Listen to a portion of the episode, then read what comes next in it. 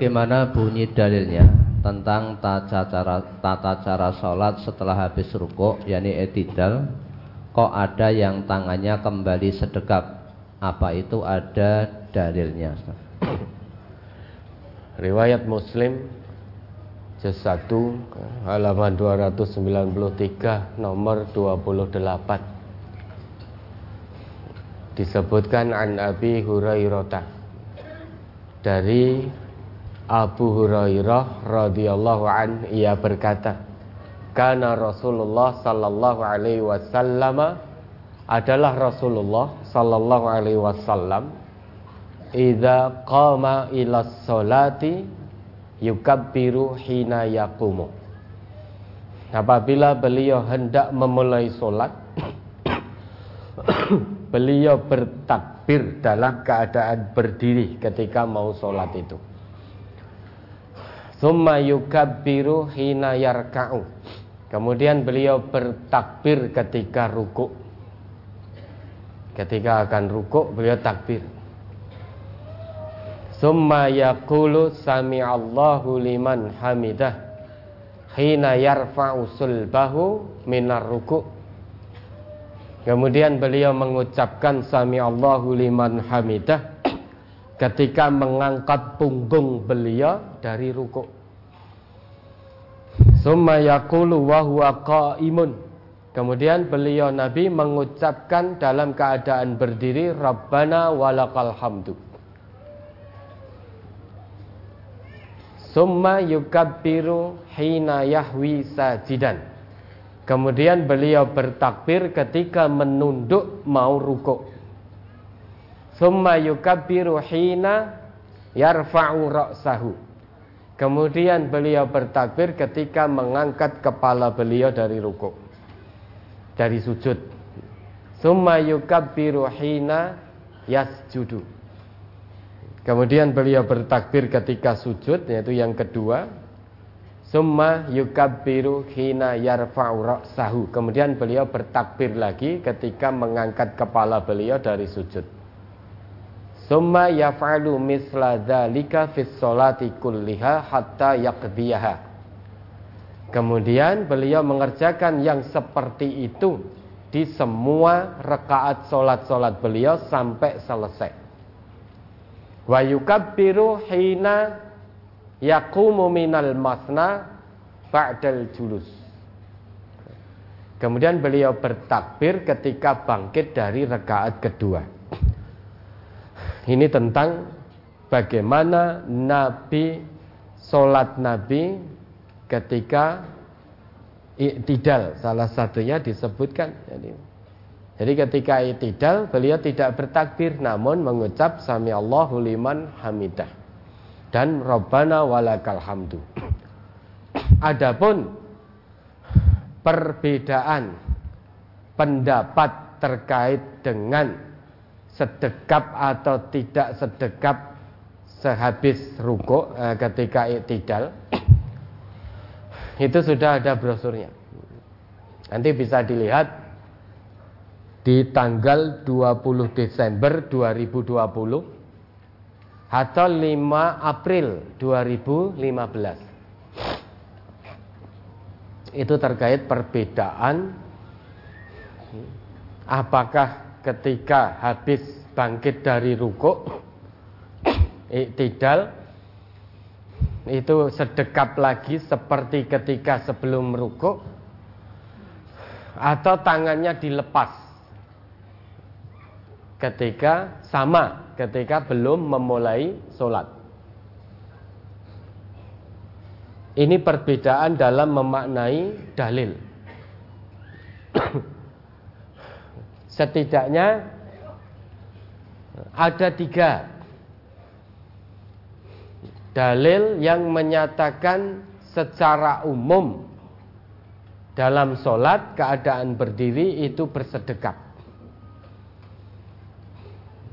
Dari ketiga dalil ini, pendapat pertama mengatakan ketika bangkit dari rukuk maka tangan wajib kembali bersedekap sama persis seperti ketika belum ruku.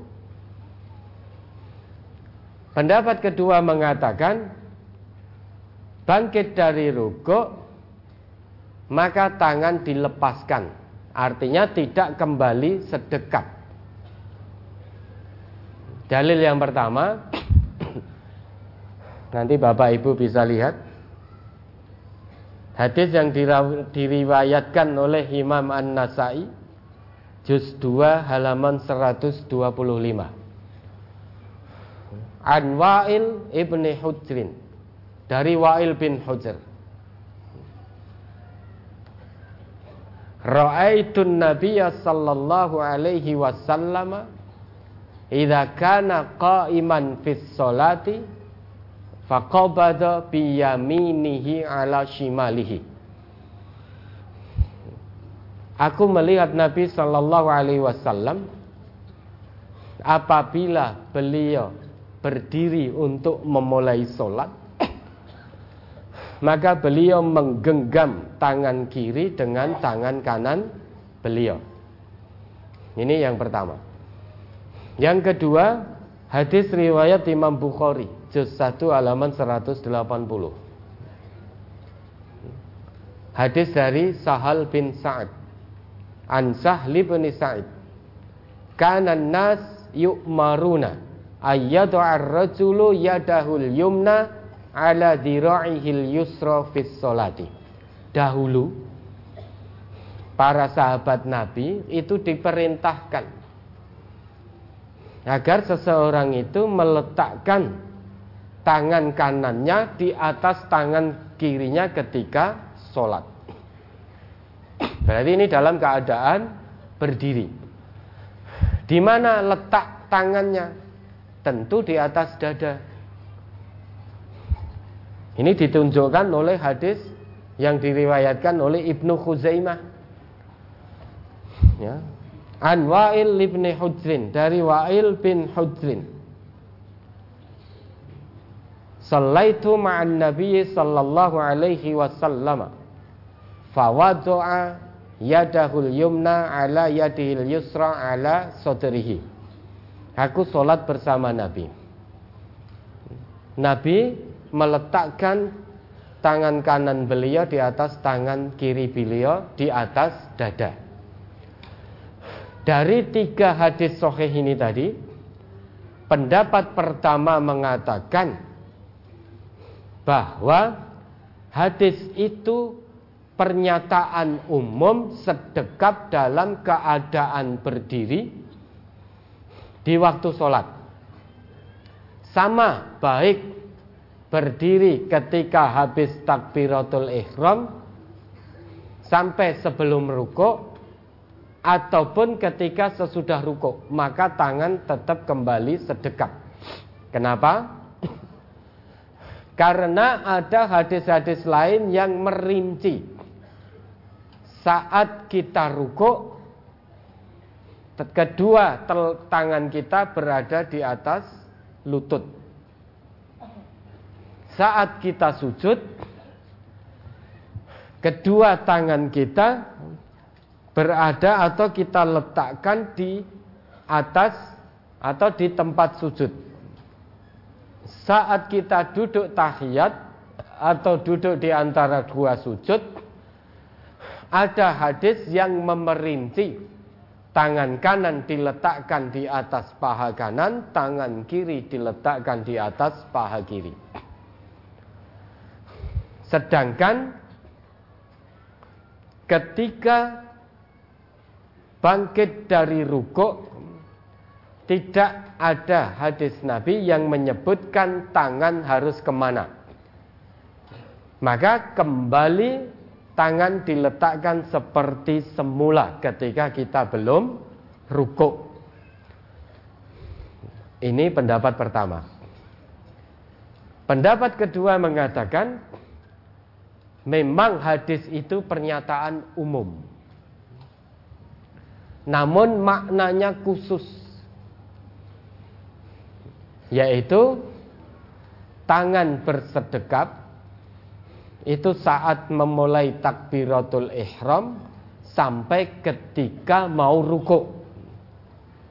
Sesudah rukuk tangan tidak kembali bersedekap Tetapi tangan dilepaskan Karena tidak ada hadis dari Nabi Yang secara khusus menyebutkan Sesudah rukuk ke mana tangan harus diletakkan. Maka itu pernyataan umum namun maknanya khusus. Kekhususan ini sebagaimana yang ditunjukkan oleh hadis riwayat Imam Muslim juz 1 halaman 301 nomor hadis 54 kalau tidak keliru 52 atau 54 agak lupa saya hadis dari Wa'il bin Hujr. An Wa'il ibni Hujrin. Annahu ra'an nabiyya sallallahu alaihi wasallam rafa'a yadaihi hina dakhala fis salati kabbaro bahwasanya dia melihat Nabi mengangkat kedua tangan beliau ketika memulai solat dengan bertakbir wasofa hammamun hiyala uzunaihi Hammam mengatakan Nabi mengangkat kedua tangan beliau hiyala uzunaihi sejajar dengan kedua telinga. Summal tahafa bithaubihi. Kemudian sesudah itu Nabi berselimut dengan baju beliau. Jadi beliau bertakbir begini, Allahu Akbar berselimut di balik baju beliau. Summa wada'a yadahul yumna alal yusra. Jadi berselimut di balik baju, beliau meletakkan tangan kanannya di atas tangan kiri beliau. Falamma arada ayyarka akhraja yadaihi minat thawbi. Summa rafa'ahuma summa kabbara faroka'a. Kemudian ketika Nabi hendak rukuk, beliau keluarkan kedua tangan beliau dari balik baju beliau. Lantas mengangkat kedua tangan itu bertakbir, kemudian beliau rukuk. Falamma qala sami'allahu liman hamidah rafa'a yadaihi. Ketika beliau mengucapkan sami'allahu liman hamidah, beliau mengangkat kedua tangan beliau. Falamma sajada sajada baina kaffaihi. Ketika beliau sujud, beliau sujud di antara kedua telapak tangan beliau. Hadis ini menunjukkan kekhususan maknanya. Tadi dijelaskan Nabi itu kalau hendak memulai sholat Beliau mengangkat kedua tangan beliau sejajar dengan telinga Kemudian sesudah itu meletakkan tangan kanan di atas tangan kiri. Jadi bersedekat dengan meletakkan tangan kanan di atas tangan kiri di atas dada itu, itu dimulai sesudah se, sejak takbiratul ihram. Ketika mau rukuk, falamma arada ayarka'a rafa'a akhraja yadaihi minat saubi summa rafa'ahuma. Summa kabbara faroka'a ketika beliau Nabi hendak rukuk beliau keluarkan kedua tangan dari baju kemudian angkat kedua tangan itu lantas bertakbir kemudian rukuk. Sesudah rukuk tidak dijelaskan tidak ada penjelasan di mana harus meletakkan tangan karena maknanya ini khusus, maka sesudah rukuk tangan dilepaskan kembali sama persis ketika belum memulai takbiratul ihram. Ini pendapat kedua. Namun demikian, pendapat pertama kembali mengajukan dalil. Dalil yang dipakai salah satunya hadis riwayat Ahmad juz 6 halaman 478 nomor hadis 18828 893 Hadis dari Wa'il bin Hujr. An Wa'il bin Hujrin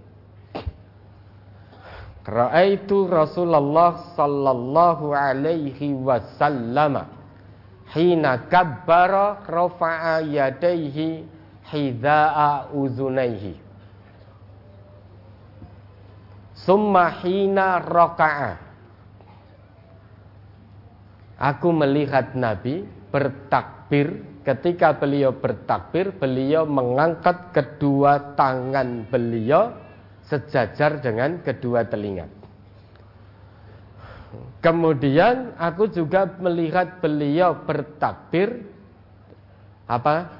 Dengan mengangkat kedua tangan beliau ketika hendak ruku. Dan aku melihat beliau mengangkat kedua tangan beliau ketika mengucap Sami Allahu liman hamidah wa ra'aituhu mumsikan. Biyaminihi ala shimalihi fis solati.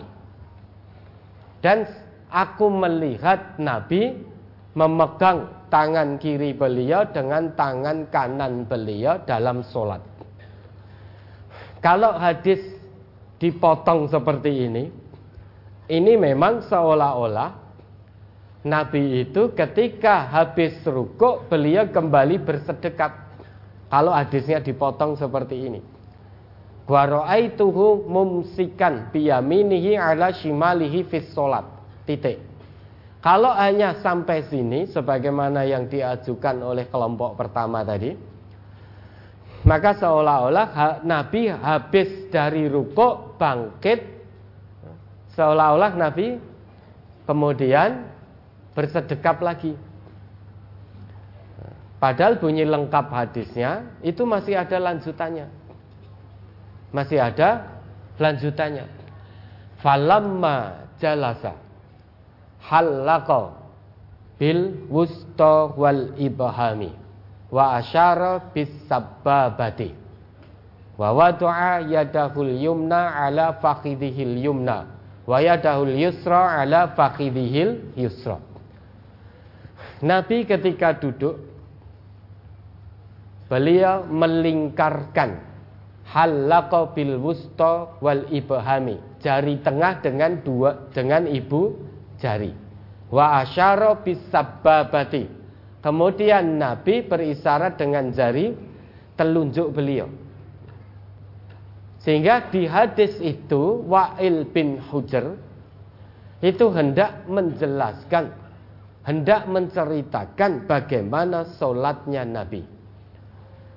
Bahkan hadis itu riwayat Ahmad tadi tidak dijelaskan sedekap dulu sebelum ruku. Hadis itu tidak menjelaskan tata cara bersedekap dulu sebelum ruku, tetapi Wa'il bin Hujr menceritakan apa yang dilihat dari sholatnya Nabi. Dan kata waro'aituhu mumsikan itu yang digunakan adalah wawu. Wawu itu artinya dan. Kecuali kalau hadis itu menggunakan summa Summa ro'aituhu mumsikan biyaminihi ala shimalihi fis solat Summa itu artinya kemudian Maka bisa dimaknai kalau habis rukuk Nabi sedekap lagi jika hadis itu menggunakan summa. Tetapi Nabi bersabda di hadis itu dengan wawu wa waro'aituhu. Makanya bagi pendapat kedua hadis itu tidak berhenti sampai wa ra'aituhu mumsikan biyaminihi ala shimalihi fis salat. Ada lanjutannya sampai akhir. Sehingga Wa'il bin Hujr ingin menceritakan bagaimana tata cara solat Nabi. Kemudian ada hadis lain lagi riwayat Ahmad juga. Halaman apa juz 6 halaman 475 Nomor hadis 18877. Hadis dari Wa'il Al-Hadrami. An Wa'il Al-Hadrami. Sallaitu khalfa Rasulillah sallallahu alaihi wasallam. Fakabbara hina dakhala wa rafa'a. Aku sholat di belakang Nabi. Maka Nabi bertakbir ketika akan memulai sholat. Wa rafa'a yadayhi. Dan beliau mengangkat kedua tangan beliau. Wahina aroda ayarka. Beliau melakukan yang demikian juga ketika beliau akan rukuk. Rafa'a yadaihi, mengangkat kedua tangan beliau. Wahina rafa'a ra'sahu minar rukuk. Ketika bangkit dari rukuk, beliau juga rafa'a yadaihi, mengangkat kedua tangan beliau.